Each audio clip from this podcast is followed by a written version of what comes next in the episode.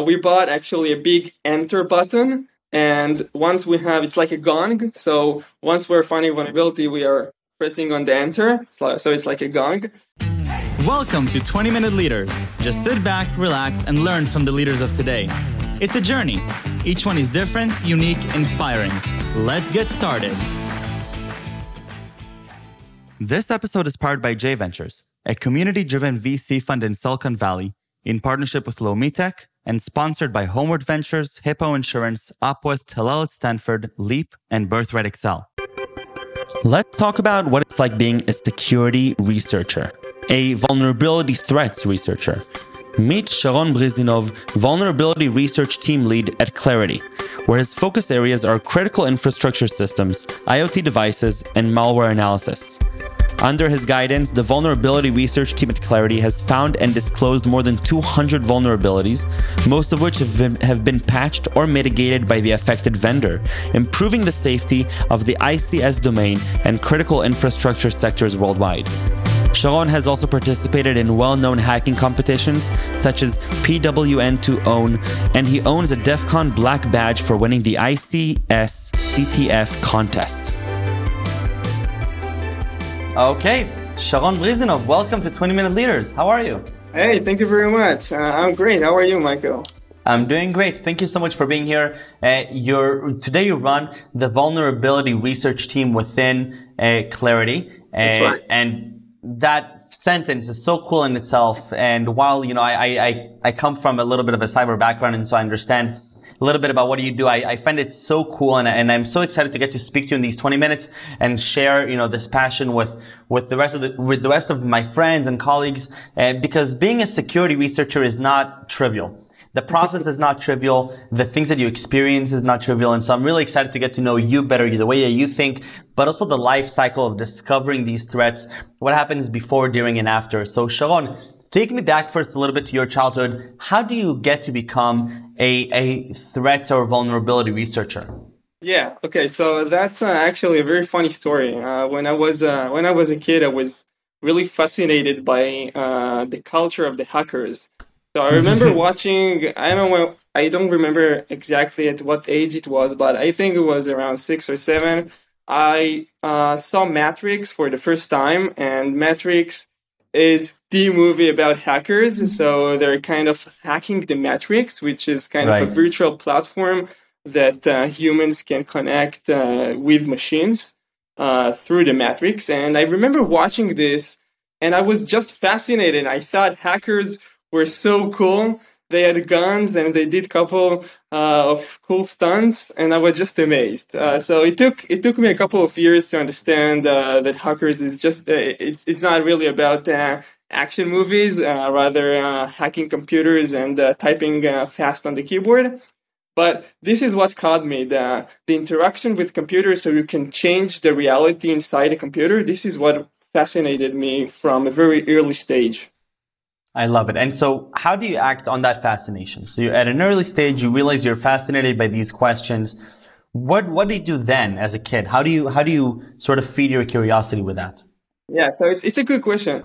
So I I received my first computer at the age of uh, eight or nine, something like that, and I immediately started to wonder how it how it's working. So what is a CPU? What is RAM? How do you interact with the computer? Uh, how do you create programs? So very fast, I started to create my own C programs, and I started to interact and create some very simple Hello World style programs uh, and it was so cool that I was able to create my own creations using the computer. So I developed a, a calculator so I could uh, calculate how much is uh, 2 plus 2. And I was just fascinated by the fact that I can create my own products. So this is was my first interaction or my first introduction with the computer world. And with time, I was intrigued and very I was very interested to understand how the computer really works. So I invested a lot of time in understanding how assembly how can I write programs in assembly and Python in PHP, other other uh, languages, and I started to develop my own websites, my own programs, uh, and this is how I really got fascinated and intrigued into the uh, computer world. Mm-hmm. And so, if you fast forward today to the position of a vulnerability researcher. Yeah. Dumb it down for me. What does that mean? Okay, so it, it, it's a great question. Um, so we are vulnerability researchers. This means our goal eventually is to find vulnerabilities and disclose it uh, to the companies uh, so they, they could mitigate the vulnerabilities or remediate them. So what we're doing is we're trying to understand and think what are the most common platforms that most uh, people uh, or factories are using. So I'm coming from a SCADA background, which means, as you can see uh, in the background behind me, this is, our, this is our lab with lots of OT and IoT equipment. This is actually a critical infrastructure equipment that is uh, the brain behind critical infrastructures such as gas distribution, oil distribution, electrical distribution, water facilities, so these are PLCs, these are the controllers that are actually the fundamental, the brain behind any critical uh, process. And so we try to understand uh, what our customers are using, uh, what what what are the most common platforms in those critical infrastructures, and we want to make sure they they are not vulnerable, so attackers could not uh, break into them. So what we're what we're doing is we're getting these devices, we're setting up all of them in our lab. And we're trying to poke around and understand how they're working, what the setup is is looked like, and how can we uh, find vulnerabilities in them. So what we're doing to do that, so we're break, we're trying to kind of uh, break them. So we're uh, taking the hardware apart, we're taking the firmware. So we're starting to investigate the firmware and uh, and analyze what are the attack vectors that potentially attackers could abuse in order to infiltrate into these devices.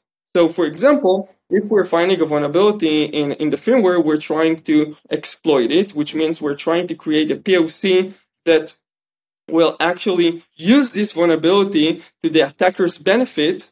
And with this vulnerability at his hand, they will be able to achieve code execution. So they will be able to take fully control on this device. And from there, they could affect the process. So, for example, they could change the temperature uh, of the water, or they can change the amount of electricity that is allowed to, to be distributed. So this is kind of the thought process and what we're doing in our lab and in our daily routine Claroty. Right. So I think that brings me to a really fascinating idea. You know, most people that are working in the tech in the tech place or in the tech ecosystem, you know, they have a yeah, they have a task. They know that they're going to be developing it. They know that there is going to be a deadline for that task, and this feature is going to be deployed. And these are the KPIs. You don't really have that. You don't have the luxury of saying, you know, we need to find the vulnerability by tomorrow you know, sometimes you don't even know if there is a vulnerability. Exactly. We assume there is, but how do you mitigate, you know, sort of this, the uncertainty behind the life cycle of, of finding these vulnerabilities? Yeah, it's a really good question. So researching is all about an unknown journey. So you get a device, you start poking around, but you don't know really when you will finish this journey. So uh, what we're trying to do is before defining KPIs for each project, we're trying to understand what are the attack vectors. So once we have the device, let's say we know it has uh, a network capabilities or it loads files from certain places, we're starting to understand what are the attack vectors that attacker could potentially uh, attack and exploit. Once we have the attack vectors, we're trying to assess how much time we will need in order to, to reverse engineer the entire, uh, let's say, the entire uh, platform or the entire attack vector uh, functions. So we could have a better understanding of how the device is working and how potentially the attacker will attack the device. And mm-hmm. once we have all the all the information that we need, I mean, all the assessment is complete, then only then we're defining KPIs of how much time it will take us to find a vulnerability if, if it exists or not. And so we're scoping this in a very uh, specific time frame before moving, before declaring there are no vulnerabilities or finding vulnerabilities and moving on to the next project. That, that makes a lot of sense. Now, once you find a vulnerability, what how does that work? How do you know you find the vulnerability you mentioned that then you run the pocs you sort of put the red team head on and you want to see okay what what can we do with this? And let's say that you found something crazy you found something insane like being able to change the amount of to run code that changes the amount of electricity that is now being distributed.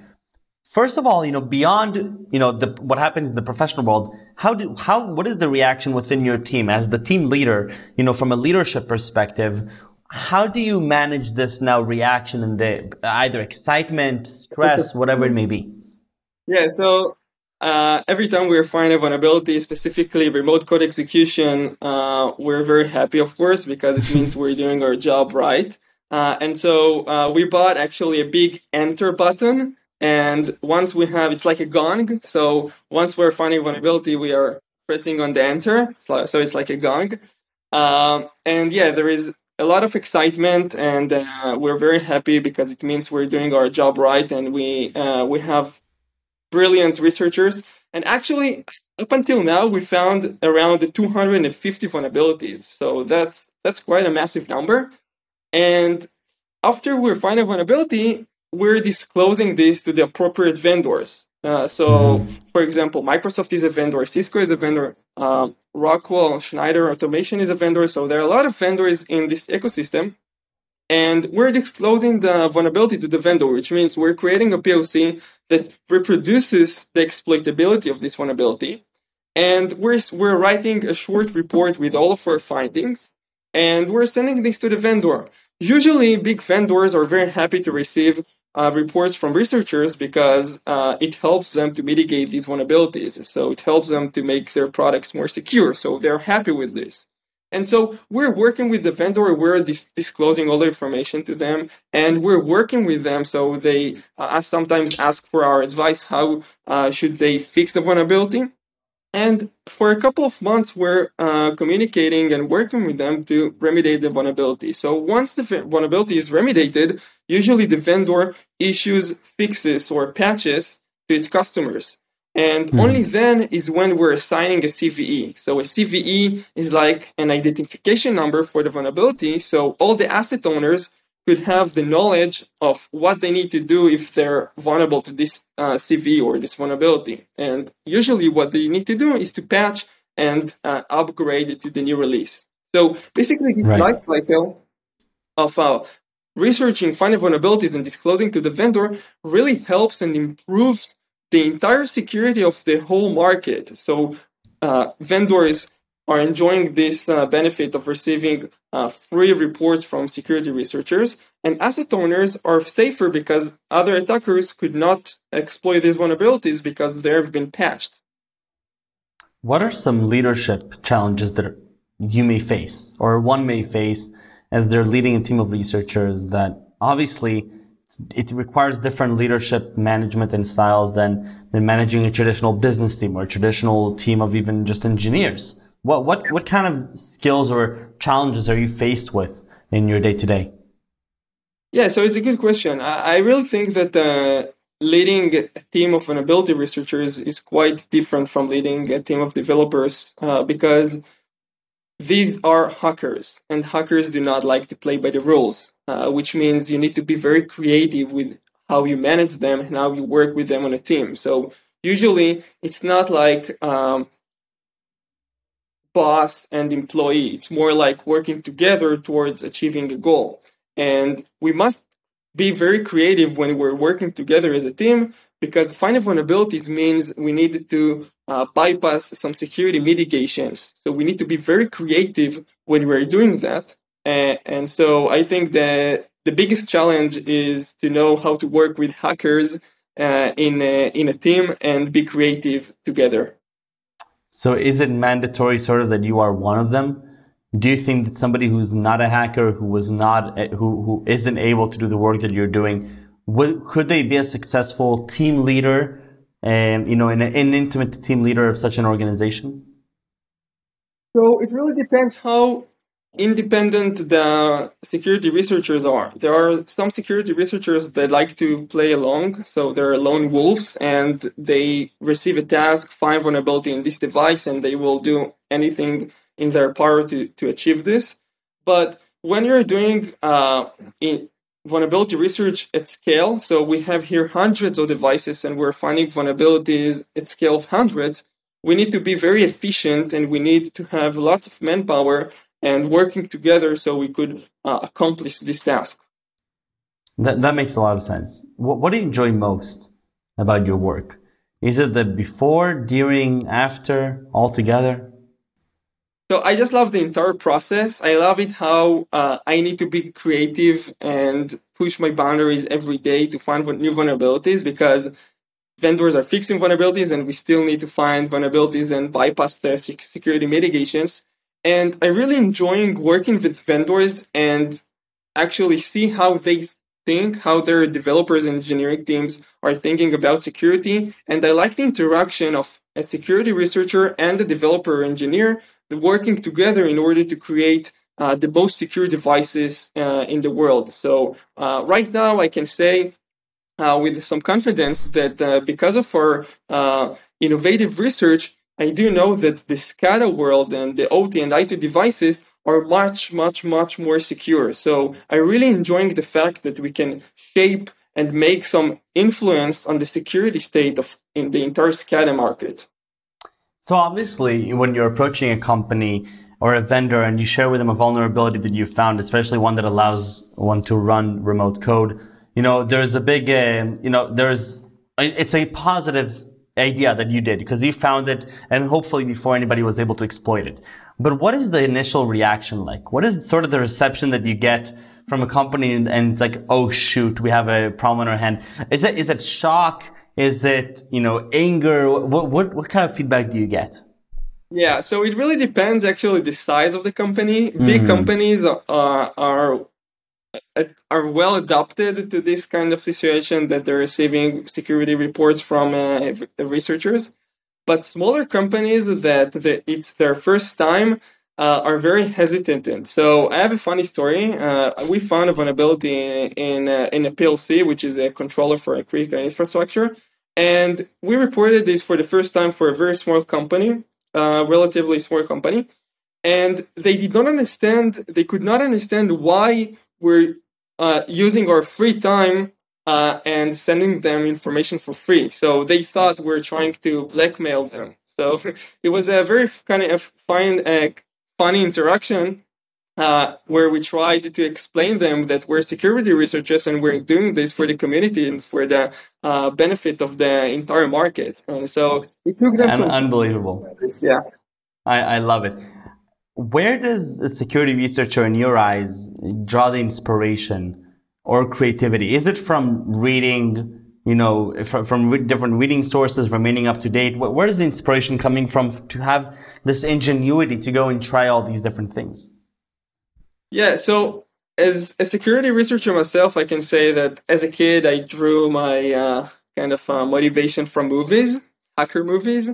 Uh, and today, I'm drawing my motivation from uh, great uh, security researchers around the world and uh, from CTFs. So, CTFs are kind of um, hacking competitions where you need to hack devices and software to achieve flags and I really enjoy playing CTFs and hacking competitions myself. And I think it uh, really improves my skills and uh, improves and uh, supports my motivation towards this uh, subject.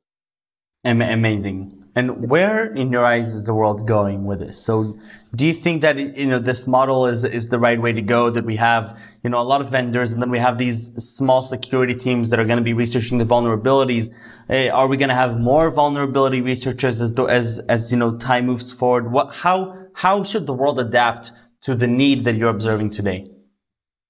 Yeah, so it's a good question. In in modern companies, uh, you don't have just developers or engineers. You have developers uh, or engineering team, and you also have a security team or red team that are poking around internally on the product because developers or engineers need to be focused on developing fast their products. And sometimes they're they have some oversights and they're they're doing security mistakes, but since they wrote the code, they don't have uh, the the option to uh, to make these observations towards security. So that's why they need external entities or internal, like rent, internal red teams to do this kind of job.